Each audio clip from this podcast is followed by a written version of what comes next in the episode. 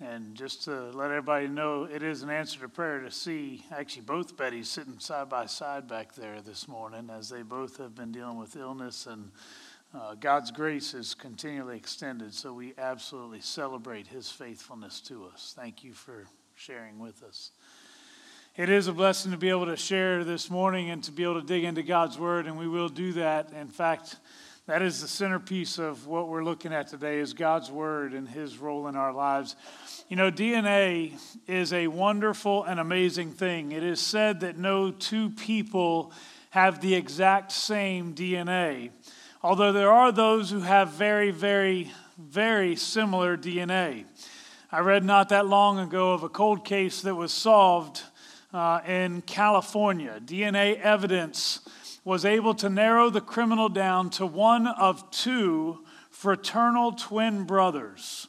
Police were able to solve the crime because one brother was physically out of town when the crime took place. It makes me hope that my twin brother doesn't do anything to get me into trouble, or hope that we're out of town at the time he does. So, but DNA is about more than just solving crimes. Your DNA determines various physical traits and sometimes even emotional traits. Certainly, our behaviors play a role in that too. But have you ever seen someone who could just eat and eat and eat, yet they never gained any weight? Uh huh. I hear the amens. That's the first time I've heard an amen in weeks. That's wonderful. That's called DNA. Often, DNA is referred to as the building blocks to the human body.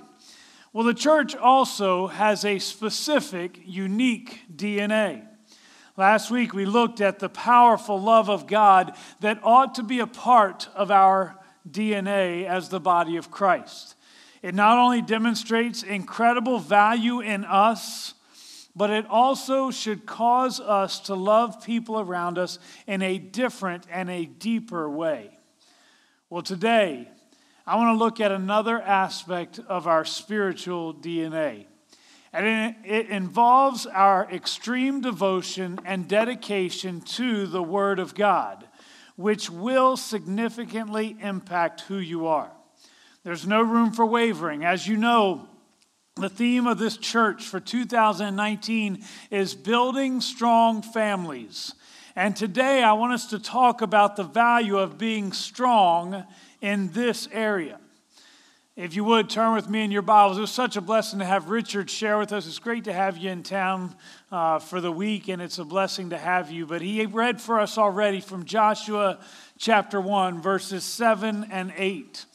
Surrounding these two verses, we see what is basically the anointing of Joshua as the next leader of Israel. Moses has led them admirably for the previous 40 years. Now it's Joshua's turn. A total of four times in this chapter, Joshua will be instructed to be strong and courageous, but only once is that instruction given added emphasis. And it's right here in verse 7. That means this must be pretty important stuff. So look at it with me. Joshua 1, verses 7 and 8. It says this Be strong and very courageous. Be careful to obey all the law my servant Moses gave you. Do not turn from it to the right or to the left that you may be successful wherever you go. Keep this book of the law always on your lips. Meditate on it day and night, so that you may be careful to do everything written in it. Then you will be prosperous and successful. Now, this passage begins with a call to uncompromising obedience to the law which Moses gave not turning to the right or to the left, but always staying straight ahead. This is your focus. In the Gospel of John, Jesus tells us that if we love him, we will obey what he has commanded. Throughout Scripture, there is a clear sense of expectation that God's people will walk in obedience to the Word of God. In fact, 1 Peter 1 16 echoes the words of Leviticus 19, verse 2, as it reminds us that we are expected to be holy, just as God is holy. Well, holiness and obedience are synonymous with one another. I had someone ask me last night specifically, what is holiness? Holiness is us passionately pursuing God above all else and walking in obedience to what He desires for us. You cannot accurately claim to be holy, yet walk in disobedience to God. You know, it's one of the things I always loved about our denomination as I was growing up. We were considered to be a holiness church.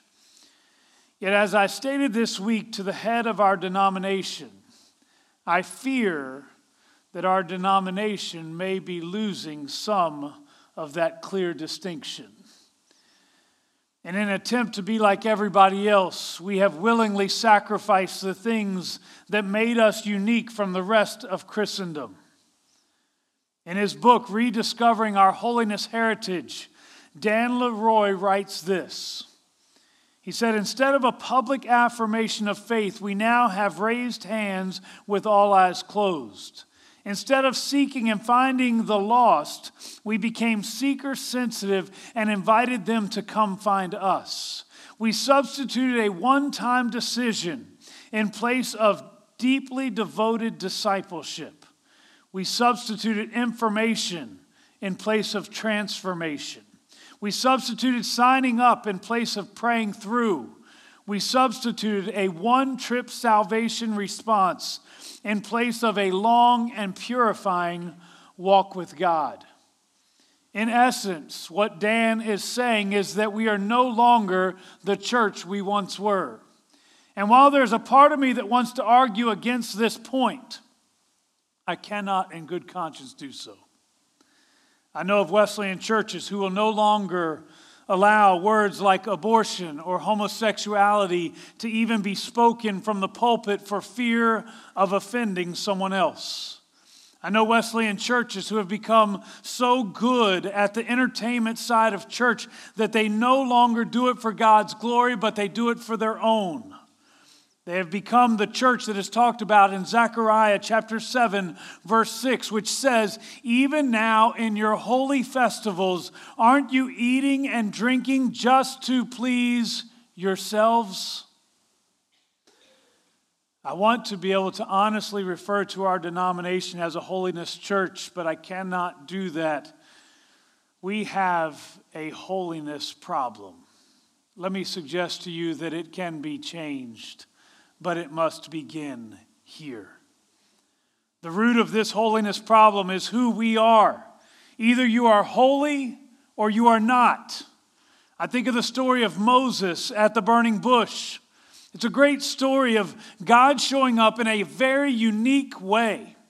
But what strikes me is the fact that Moses had likely been at that place and that position on multiple times before. Yet never before was he told to take off your shoes, for the place where you are standing is holy ground.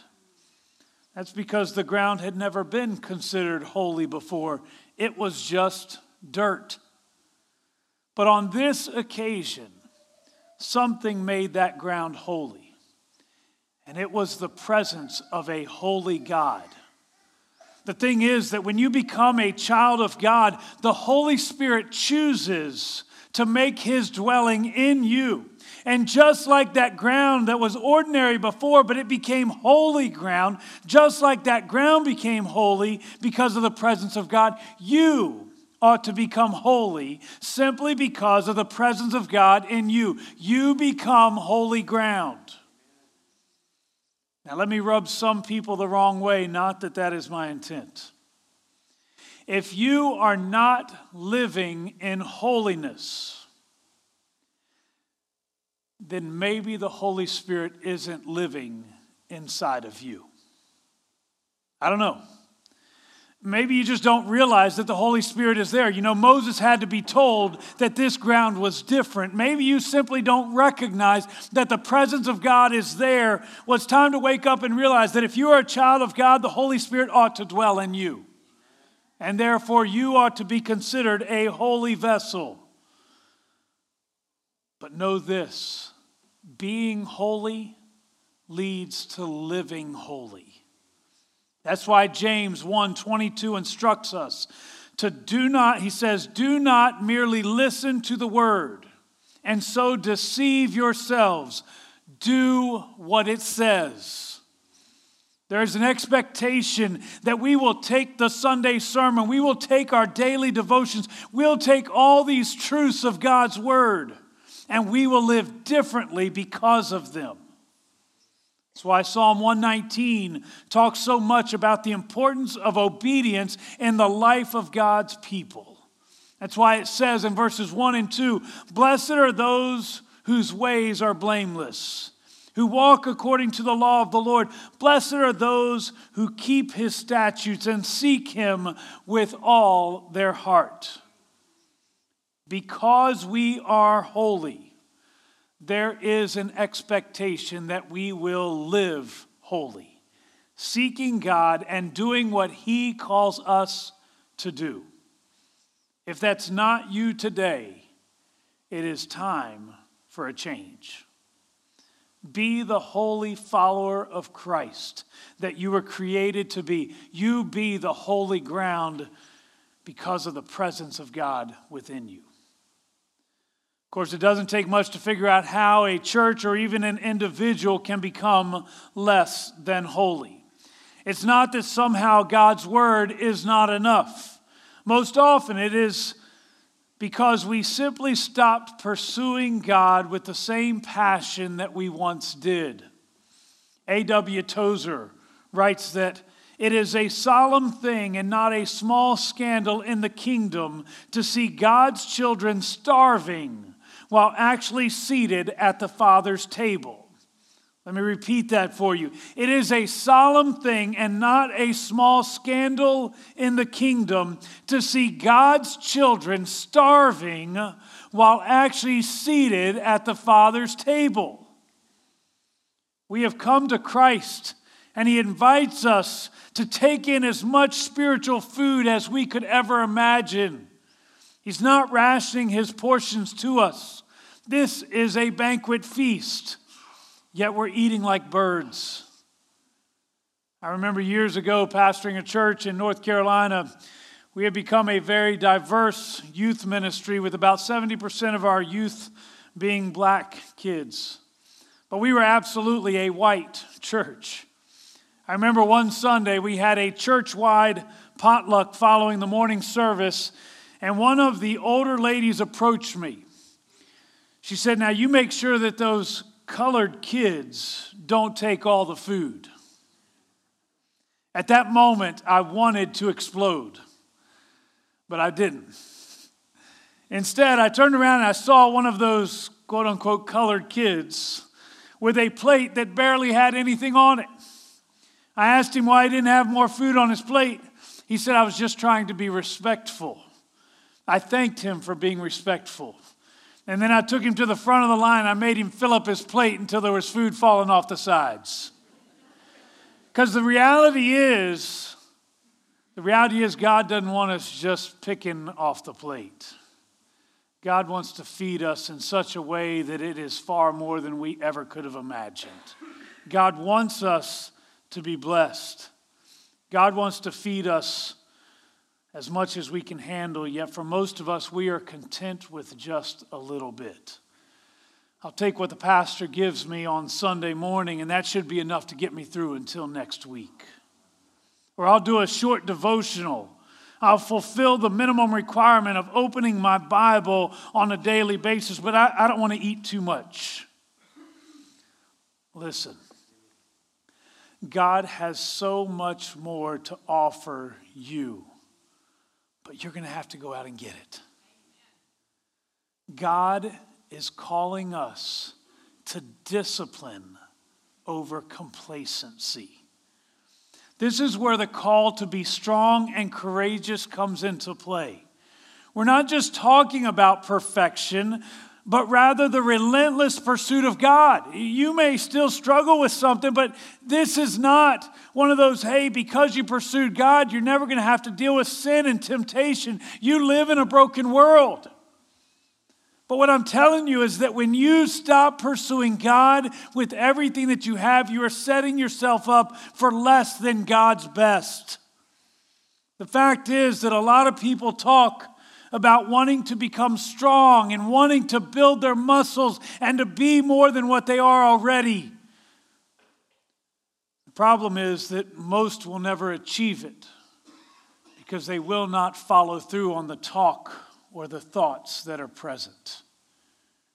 See, talking isn't enough, action is required. Discipline, discipline over complacency. Discipline in what? Let's start by reading God's Word. How many of you have a daily time set apart for reading God's Word? Jerry challenged us at the beginning this morning that we ought to be reading the Word at least five minutes a day. I will tell you that on average, for those who call themselves Christians, that would be far above the average. That's a sad truth because I know, I know many people who spend hours in the Word, yet the average is less than five minutes per day among those who call themselves children of God. How many of you are reading God's Word with your family? When you do it, it's like stepping up to the buffet. Romans 15, 4 says, For everything that was written in the past was written to teach us, so that through the endurance taught in the scriptures and the encouragement they provide, we might have hope. That means that it is to your benefit providing hope and encouragement, but it's completely useless to you if you are not being intentionally disciplined to do it. To echo this idea, consider the words of Hebrews 4:12. It says, For the word of God is alive and active, sharper than any double edged sword. It penetrates even to the dividing soul and spirit joints and marrow. It judges the thoughts and attitudes of the heart. The Word of God is powerful, and it can still impact everything about you. Don't become complacent thinking that you've got enough. Don't become complacent thinking you are good enough or as good as others. You were not called to be good enough. You were not called to be as good as others. You were called to be holy, just as God is holy. We must choose discipline over complacency.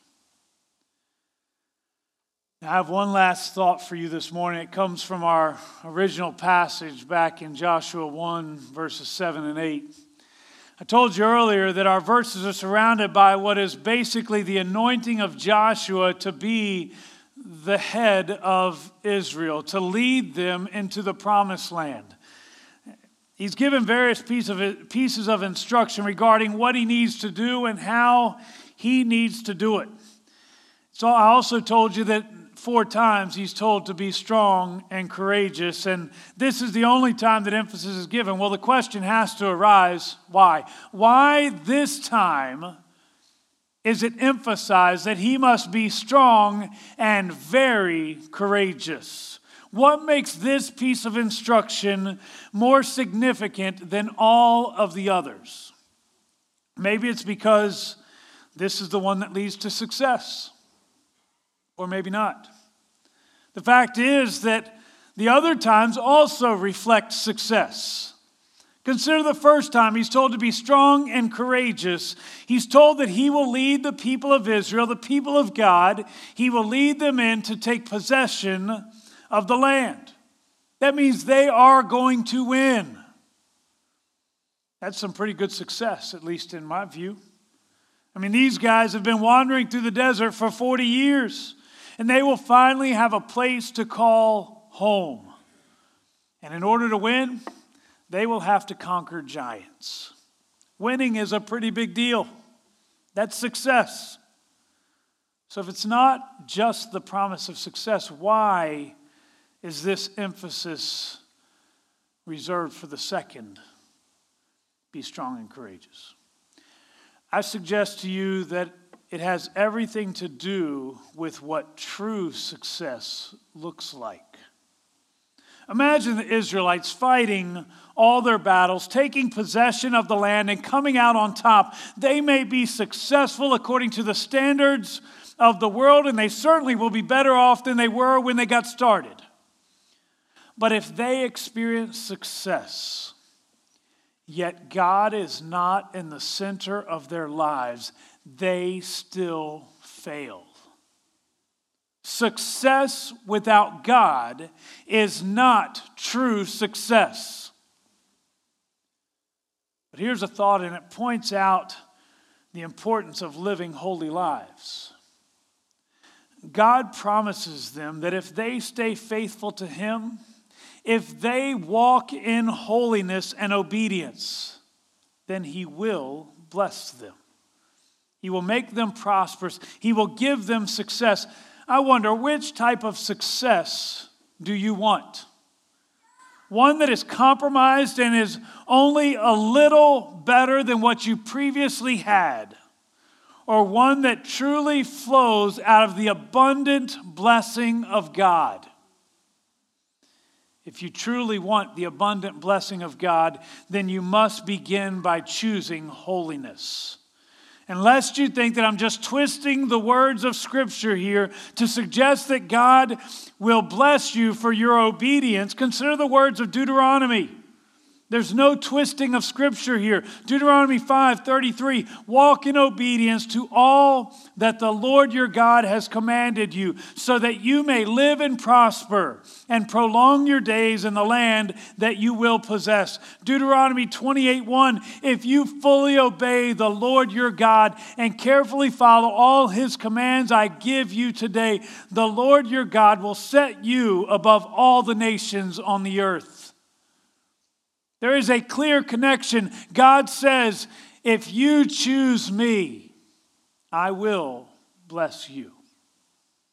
It is time for the people of God to become a holy people of God again.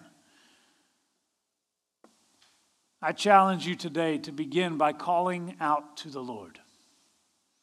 If you would call yourself a child of God, but you recognize that you are not walking in the holiness of God, then something needs to change, and it needs to change now.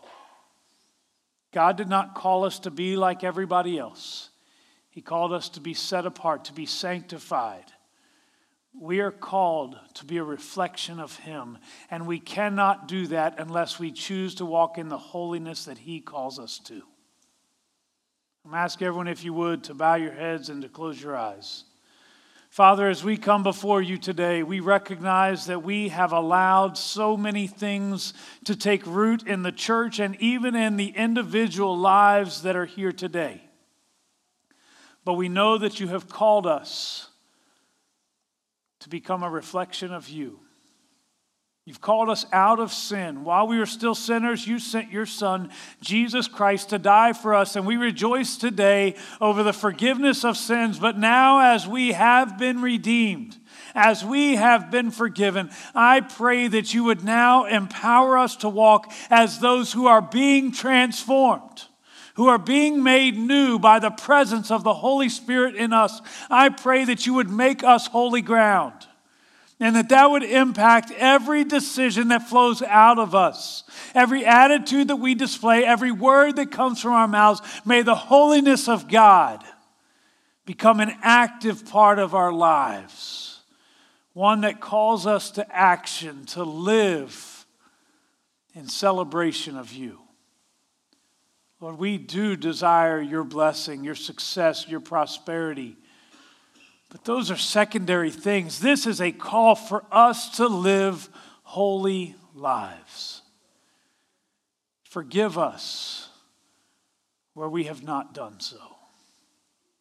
But I pray right now that you would empower us to do so moving forward. But I pray that you would change our church and our denomination to the people of this congregation. Give us a hunger for you that cannot be satisfied. Help us to change not only our church and our denomination, but allow this entire community to be impacted by the holiness of God flowing out of these people. Lord, may you have your way in and through us. And may we experience you new today in a way maybe we've never experienced you before. In Christ's name we pray. Amen. I don't know about you guys, but I'm excited about the role of this church and the role of you as the body of Christ. This community needs to know the holiness of God, and it needs to begin here in us. Will you allow the holiness of God to flow out of you? It's been such a blessing to have you with us. I went over three minutes. I apologize. Sorta. Get over it. You'll be okay. it is a blessing to have you with us. Go in the peace and the grace of our God.